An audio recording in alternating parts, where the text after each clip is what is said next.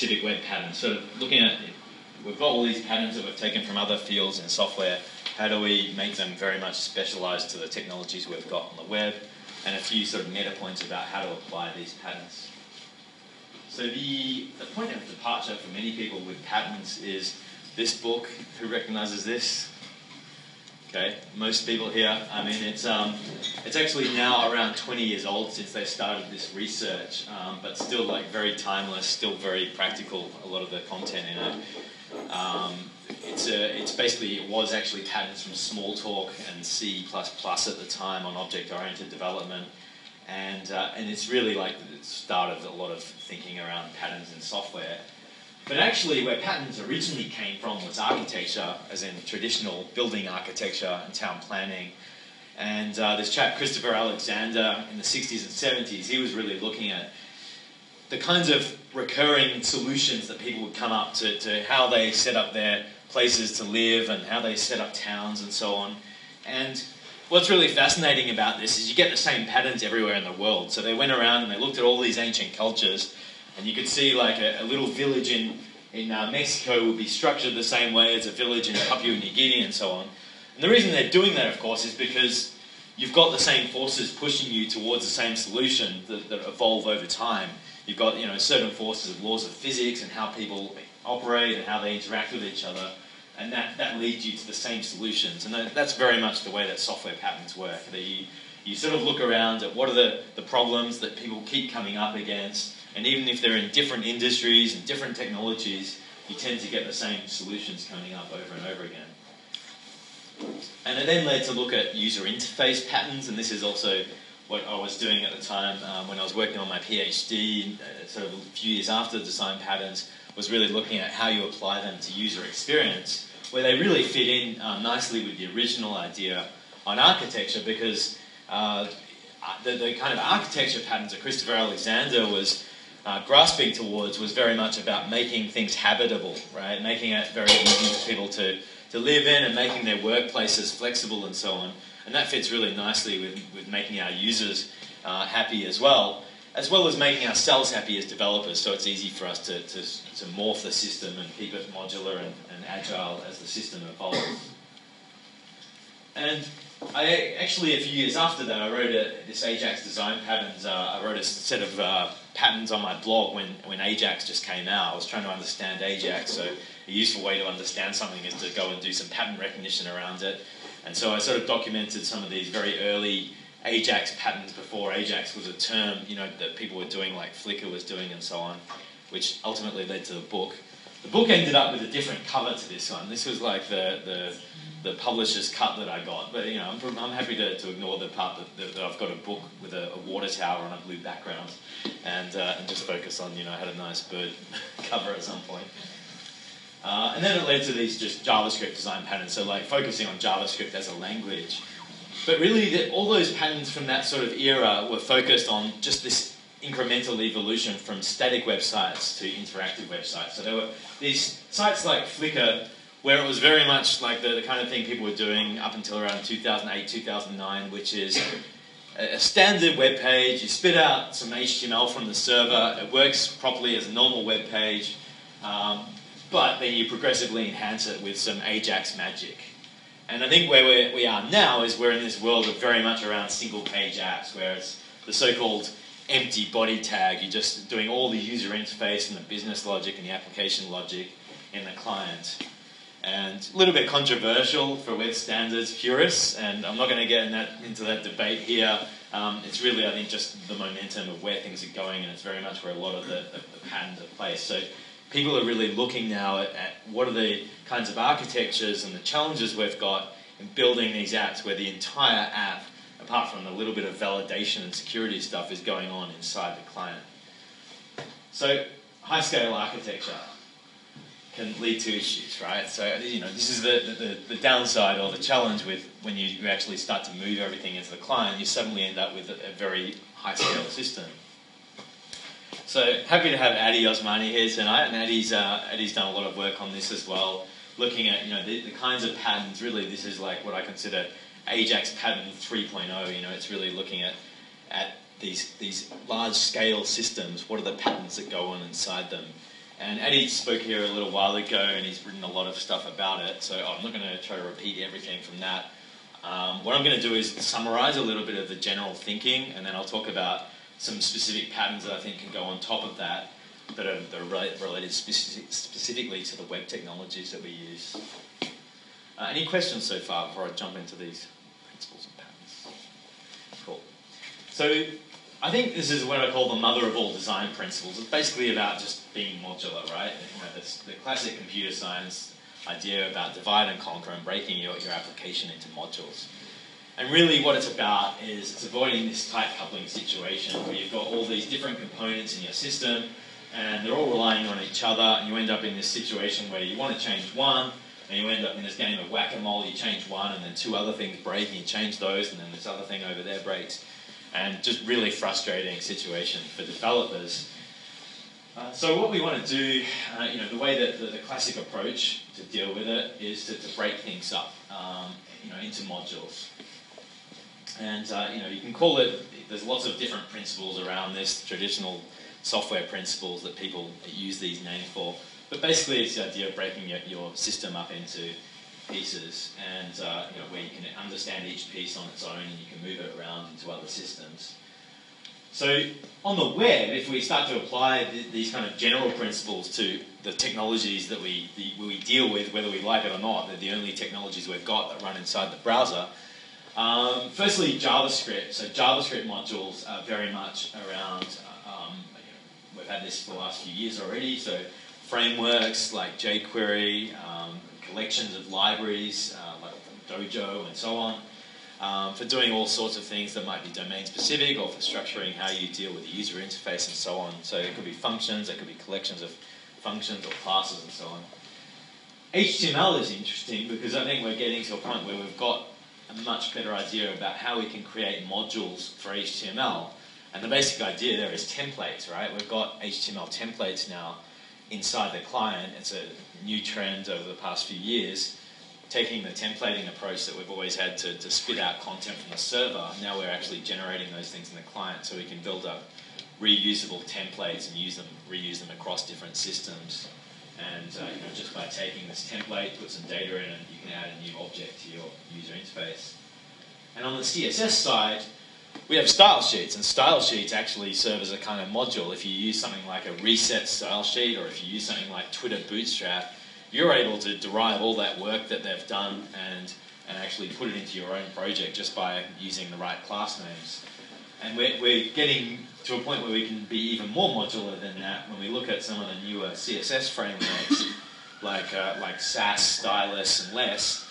Uh, and hopefully CSS4 will have these ideas too, that we've got the idea of having, for instance, a gradient function that instead of writing like 12 lines of gradients for every browser that's ever been made, we can just write gradient once and then that, that's taken to mean all these other things that are defined somewhere else. So we've got kind of modules for each of the, the, the different components that we have to deal with. The elephant in the room here is, you know, what are these sort of these tri-components here? Um, and really what I'm talking about here is a kind of widget concept. Um, people, again, talk about them as web components or modules and so on. And it's the idea that you do actually tend to have things coupled together. You don't have to. You can design things in different way in different ways. But often you end up with something, say, like a, a calendar control or some sort of, uh, if you're talking about a game, it could be like a little Scrabble board that you embed in your application. And typically you'll be bundling these things together. You'll be bundling the, the markup, the CSS to style it, and the JavaScript to, to control the behavior.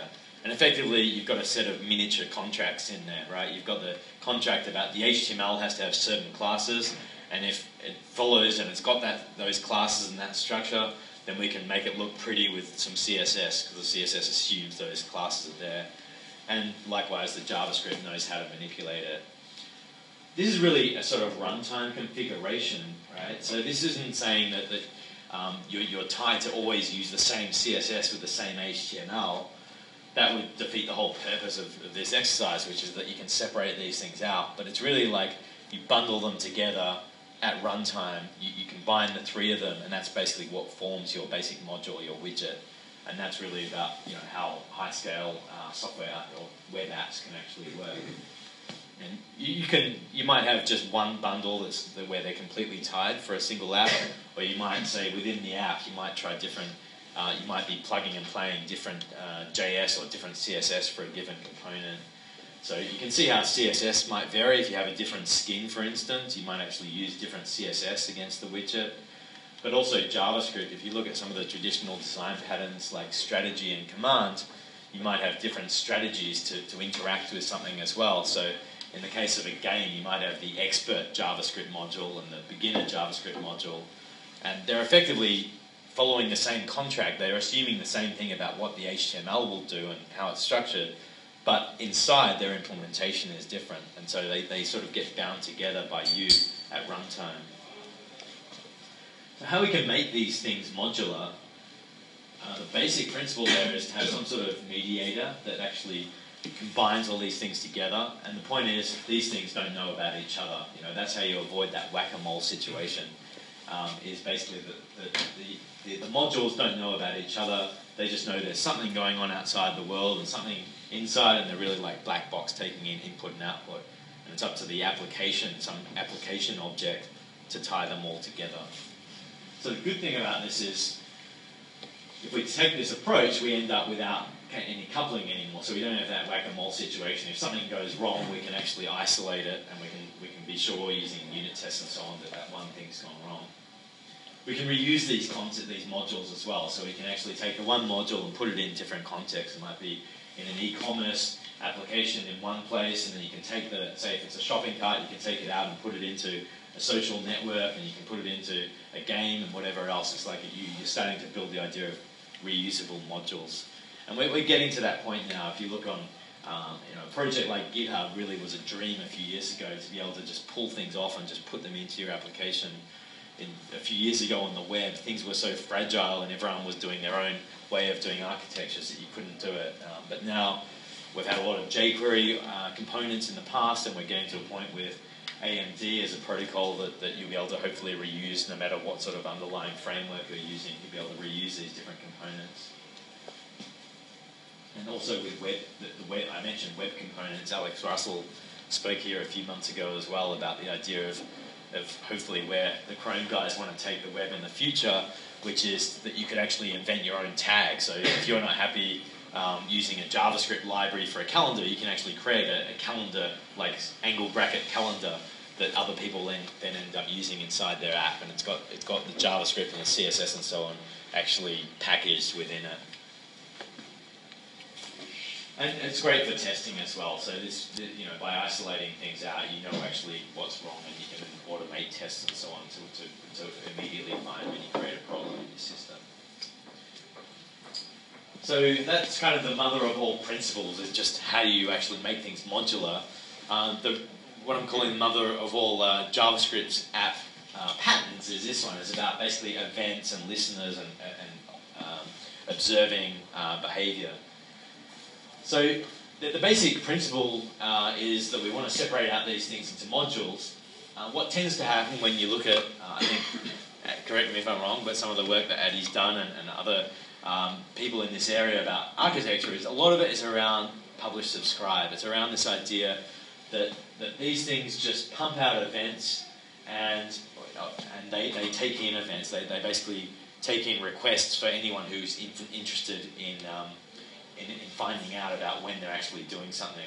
So you can think of a, your application, it's trying to make these, these modules a little bit intelligent or autonomous, making them autonomous if you like. So it's like a soup of all these objects interacting. And, uh, and really, once you set them up to point to each other, they sort of know how to behave. They, they can subscribe to see what other people are doing, and they can actually output events themselves to tell other people about what's going on. Um, and we, we can have this as a sort of central messaging bus.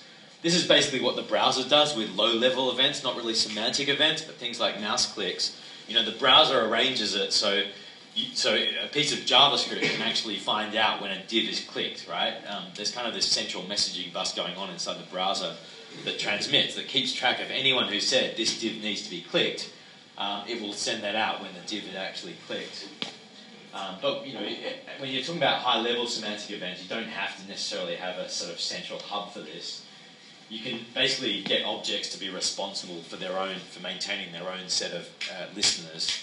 So, you know, so you can basically have, uh, you know, uh, a set of semantic events. You might have a, a single object pumping out different events um, depending on what individual objects are listening to.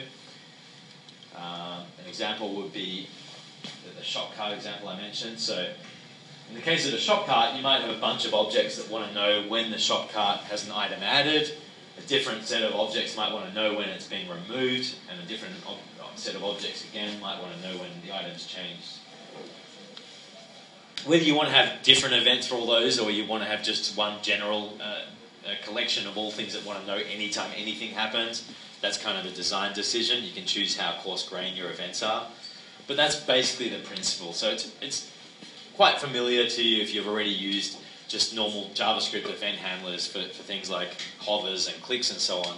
But it's really extending it to, to the same kind of thing, but semantic events, things of meaning to your users and your application logic. And it has a whole bunch of names, so you know, observer, listener, events. You know, there's been a million and one patterns about these things in a million and one contexts. Um, but that's really the bottom line: is this kind of heartbeat that goes on throughout your application, where these events just ripple out. Anything, anytime something happens with a module, it ripples out this event, and any other module that wants to know about it can listen to it and react to it, and then things kind of work um, by themselves. So when we talk about sort of applying these things web first, um, really what I'm saying is to use the force, right? To, to basically take what, what is what, what, what are the, the, the, kind of laws of physics that run inside a browser and, and make the most of them. Because within any context, these are kind of general principles and patterns, but really we want to be able to apply them to the web itself and the kind of technologies that we have to deal with. So I want to give a few examples of very specific patterns now that I've found to be useful. Um, for, for JavaScript web apps. Firstly, Automagic event registration. So I'll let you read this to put it in context. So I don't know if you can read it up the back, but the pattern solved my problem, now you have another problem, right? And this is kind of the way that patterns, this is the logic of patterns. If you look at Christopher Alexander's patterns right from the start, you know, he's talking about how you divide the world into nations and, and then how you structure a city and then by the end, 200 patterns later, he's talking about, you know, how do you design, what sort of bricks should you use for your study, right? It's, it's, fractal, it's recursive. So you solve one problem, you've got a new context, now you've got a whole bunch of new problems to solve. And so when we talk about doing this kind of model of, of semantic events pumping through the application, that's good, that solves a very important major problem, but now we're left with a slightly easier problem to solve, which is that we, how do we actually wire these things up? How do we configure things so we can point all these objects and, and make sure that the right things are listening to the right events? And you know, we end up with code like this right at the start of the application. This is the problem that we have to solve. Is we've got this kind of messy bit of code where it's everything bundling up and, and configuring to point to um, all the different objects. So I actually went through this with a website I run called WebWait um, a few years ago. I had these different components and I kind of hacked it up together and I wanted to make some changes. And so I actually put this. Uh, I, I, I this was before Backbone and so on, so I had to kind of make my own event mechanism. Um, and I did it um, by doing by doing the, the, sorts of things I've talked about. So I've got kind of events for WebWait sort of times uh, how long a web page takes. So I've got events for when, when the user clicks to start a timing trial and when the timing trial ends and so on. And each object can respond to that. But I went ahead and did something a little bit further with that. I made it so that you could automatically register events.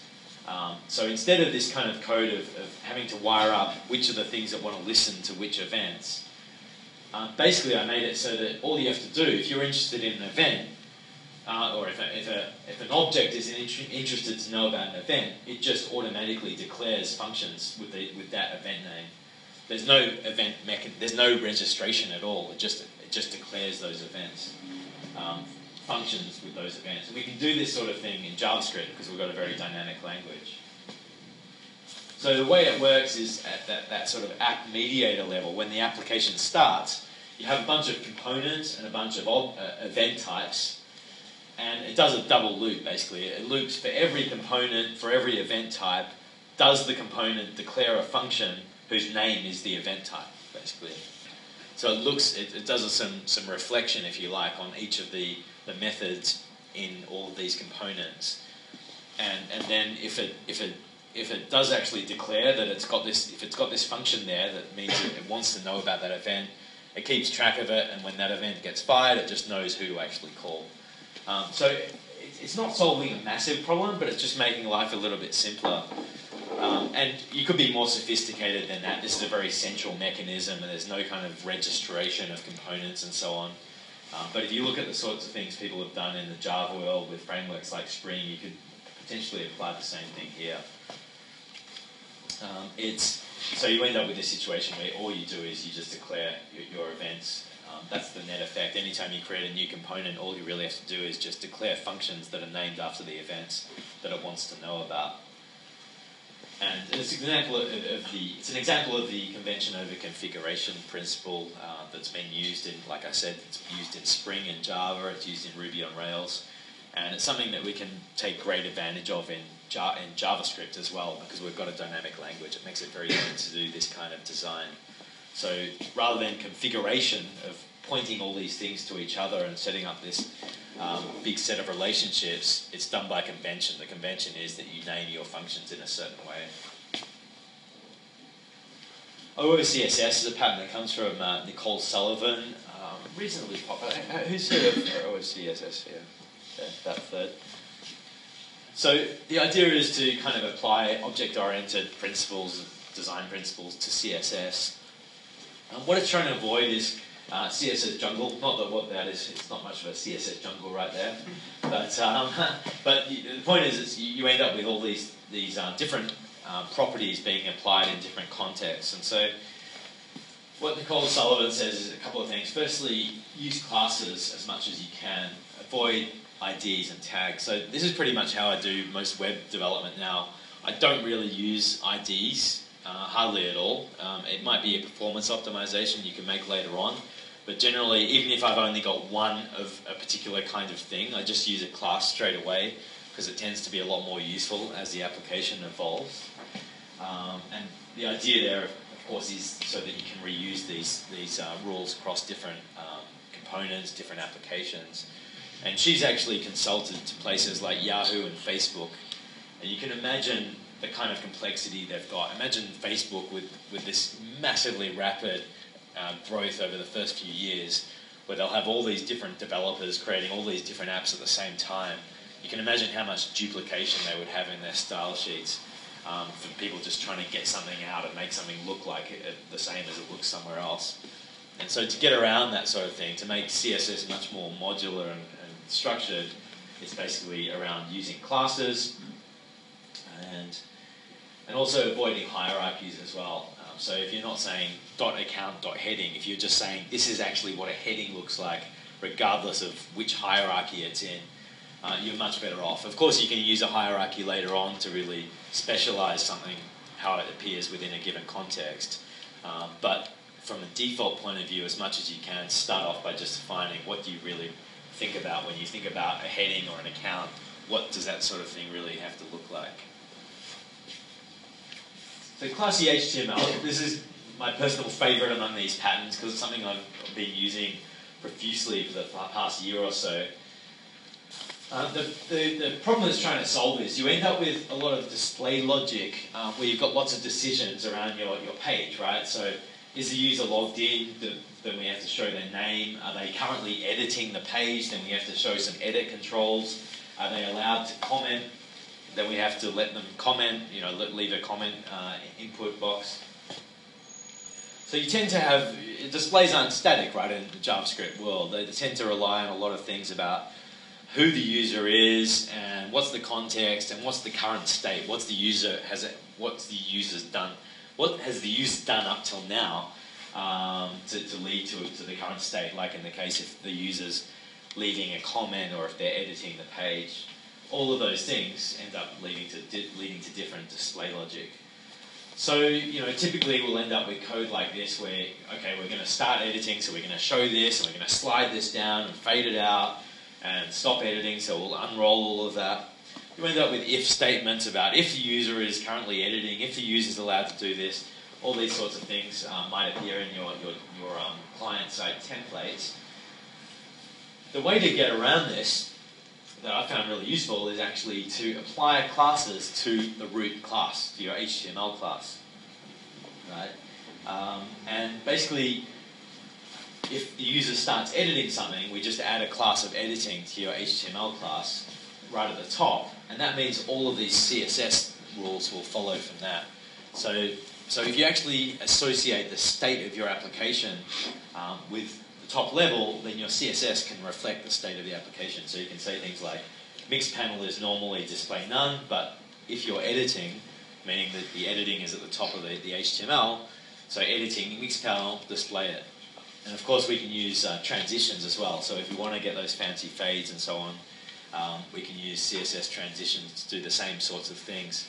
Um, just you know, when we enter the editing phase, when we sorry, when we enter editing, uh, in which case editing comment starts to apply, then we're going to use a transition to show you know some scrolling down effect or whatever. And we can generalize this too. So if we want to get a bit more semantic about it, we can actually uh, make a general rule and say anything that's, that's classed uh, for editing will only show up when the user is in editing mode. And so suddenly we're able to define a lot about our application logic within CSS about how the, the application looks, whether or not you're editing.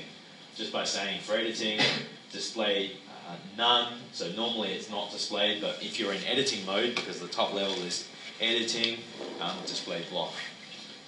And this works out really nicely if you're using something like less or Sass, you know, where you've got parent selectors, which will hopefully come in in CSS4 as well. Um, you can do you know, rules like this, so just a little bit of syntax sugar. You, know, you can say display none, editing ampersand, display block. And this pattern's been used a little bit in uh, Modernizr, for instance. So Modernizr will associate the HTML, it'll, it'll add all these classes. So it will say like HTML class equals video, class equals local storage. So you can find things out that way and you can write your CSS according to what's on the page. But, and, and also media queries as well. It's kind of a similar sort of logic as media queries, writing style, uh, style rules that are based on what are the uh, what's the size of the application of the, the window or, or what's whether we're in mobile mobile world or not.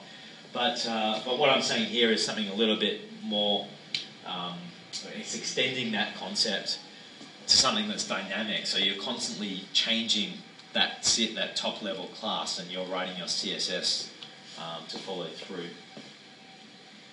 The final pattern is live templating. It's a little bit speculative, but I think it's something that we'll be looking at more in the future, that we'll see different frameworks arise. And the idea is that, that you can have, um, you, you, have a normal template, so we're now at a point where we now have, we've moved templates from the server side to the browser side. Um, but the template, the output is still static. So we apply a template once, we put some HTML on the page, and that's it. It doesn't really know who its parent was. It doesn't really know the template it came from. I think that will start to change in the future. Um, so it's kind of a speculative idea, but what if we wanted to change this list with these list items into a table all of a sudden, or maybe animated in some way or whatever? We can't really do that at the moment. Um, we can't really just change the template and have that automatically apply. Um, one way we might do it is by somehow associating a class or somehow remembering where it came from with a data URI, a data attribute, and, and again, that was something that Alex Russell demonstrated as part of the general web components concept that, that they'll hopefully have something like this built in in the future and it will actually be something that's live. So you've got a two-way binding. Basically, you output the HTML from the template, but the template can it can stay, can, main, can be maintained at any time you change the template in the future, the HTML changes. So just to finish off, um, a few meta tips, a few general uh, pieces of advice about following design patterns. Firstly, do embrace a little bit of chaos. The world is not going to end if you have a bit of hacking here and there, a bit of messiness in your code. And in fact, uh, quite to the point, you should actually be embracing a bit of chaos. You know, this is the agile or lean concept of technical debt. Um, it says, you know, even though there are all these great patterns out there, you don't have to feel obliged to use them. It's much better to give your users some love and just get something, get the most important thing out there straight away, see if people find it useful, and then evolve the system. And from a technical point of view, I think it's really important to have a bit of chaos too, because if you don't, you end up in analysis paralysis. You end up trying to perfectionize everything. Hey, did I just make a new word? Write that down. Quick, get the domain.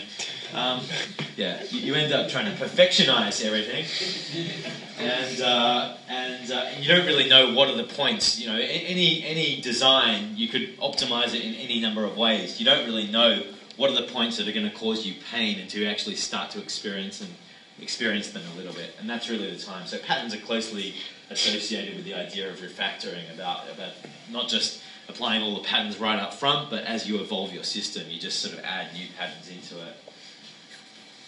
There's also this great paper, um, one of the original gang of four who wrote the design patterns book. He wrote this, uh, Ralph Johnson wrote this paper talking about how frameworks are basically components plus patterns. So if you have a good framework, um, it's actually a set of all these different reusable components that fit nicely together with each other so you can combine them well and they all follow the same sorts of principles.